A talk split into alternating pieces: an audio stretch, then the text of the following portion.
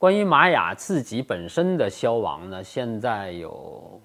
很多很多的意见，呃，几乎可以想到的呃原因，呃，都被大家提出来了，包括环境的变化，还有这个玛雅人砍森林砍得太多了，然后造成水土的流失，然后包括。这个瘟疫的流行，这些有一点是外部的原因，内部的原因呢，就是这社会之间战争太多了，然后造成了很多战争太残酷，然后造成了整个社会的崩溃，还有这个社会对宗教投入的力量太大了，造成社会资源的浪费，然后造成社会的整个结构的畸形，呃，提出了很多的原因。嗯，现在的一个新的研究方向呢，就是想获取更多的这个考古资料，来更细致的描述这一个衰落的过程。因为原来我们看到的只是，啊，公元八百年前有很多高大的建筑建立起来，很多立起来的国王石碑。八百年以后，再没有新的建筑建立起来了，没有新的国王石碑立起来了。我们发现是这个现象。呃，但是现在考古学家呢，就会。更细致的了解公元八百年到九百年到底发生了什么事情。现在，假如有一些呃，比如说有一些新的发现，就发现呢，在这一个期间呢，好像国王不存在了，好多贵族也都家庭也都消失了，因为有一些贵族家庭挺好的房子，现在好像一般人住进来了，用的都是一般的器物，然后有的用的垃圾就随便的扔在了原来贵族家的神庙的附近。就会发生这种情况，就是说，在那个时候，呃，衰落的时候，好像并没有发生很明显的人口的减少，只是这个上层社会不见了，嗯，然后人口呢并没有减少，在持续了一百年以后，才发生了一个明显的人口的减少。这样，就是通过这些更多的考古资料，我们就能够更更高分辨率的以更多的细节来描述那个所谓的简单说的衰落。到底是一个什么样的情况？嗯，然后在这种情况下呢，我们会能够更好的来理解那个衰落到底是什么原因。我个人有一些倾向于还是社会内部的原因，可能是主要的吧。其实考古界还有关于文明研究界有一个很有意思的现象，就是讨论衰落的原因跟讨论文明兴起的原因往往是一样的。在同一个自然环境变化的情况下，有的时候它反倒是促成这个这个族群凝聚，呃，然后造成一个社会更加复杂化，反倒是能够造成国家的兴起。呃，但是如果你处理的不好呢，那一个很繁荣的国家在这种突来的自然变化面前，那它可能就崩溃。所以，可能我们将来需要更多的讨论是社会呃内部的原因。还有一个可能大家了解有一些了解也特别感兴趣的问题，就是玛雅文明和中华文明的关系问题。这两个文明真的有很多很有意思的相似性，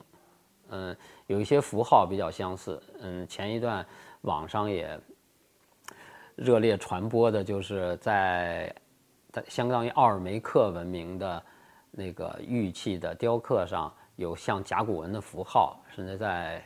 中美洲文明世界之外了，在偏北的，在美国的南部发现的岩画上也有像甲骨文的雕刻。除了这些呢，还有你看这两个文明，中美洲文明从奥尔梅克文明开始到玛雅文明都特别重视玉器，然后中国文明也特别重视玉器，甚至还有一些细节，像玛雅的这个月亮里面，月亮神也抱着一个玉兔，跟我们月亮。里面有玉兔的这个传说，都是一样的。然后玛雅人呢也有四方对应不同的颜色的这种观念，我们也有东西南北对应不同的颜色这样的观念，有很多相似的地方。嗯，但是现在我们考古资料呢并不支持说啊中国文明直接影响了玛雅文明，或者说中国文明跟玛雅文明。有什么直接的交流？考古界比较公认的一个事实呢，是美洲人，整个的美洲人，大概是从距今一万五千年前后，然后从东北亚地区迁移到美洲的。经过白令海峡，因为当时白令海峡还是一个路桥可以走过去的。呃，他们可能一些狩猎的人群，他们追逐猎物就会也没有国界的概念，就会追逐到美洲。呃，甚至有研究呢说，可能在海洋上追逐鱼群的一些人呢，他们也会顺着洋流也会到达美洲。在这种情况下呢，就东北亚的人群到达了美洲，然后会逐渐向南发展，这样呢就奠定了美洲的一个基本的呃基本人群是从东北亚迁移过来的。可能在那个时候呢，他们。这些旧石器晚期的人已经有了一些复杂的观念，宇宙观呀，这些观念已经形成，所以在这种情况下，可能造成后来的文明发展有了一些相似性。可能更多的相似呢，还是从这一方面去考虑。我们不能否认，在后来后来的时期，还会有人从东北亚过去，但是这些过去的人呢，可能对。美洲、北美洲或对中美洲的影响应该是很少。其实这个问题，我觉得其实并不是一个复杂的问题，因为虽然有这么多相似性，但是我们不能忽视它们有多么大的不同。如果是，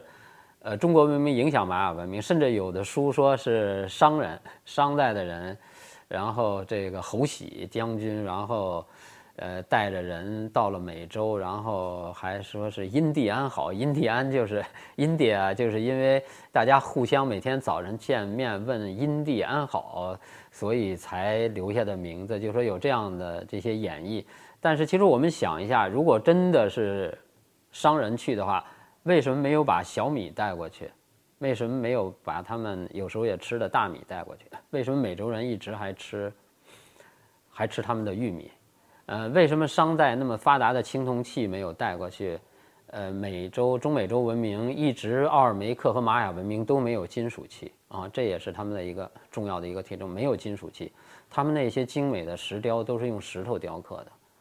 然后有很多这样的问题。所以，嗯，我想呢，我们理解这个中美洲文明呢，呃，奥尔梅克文明还有玛雅文明呢，我们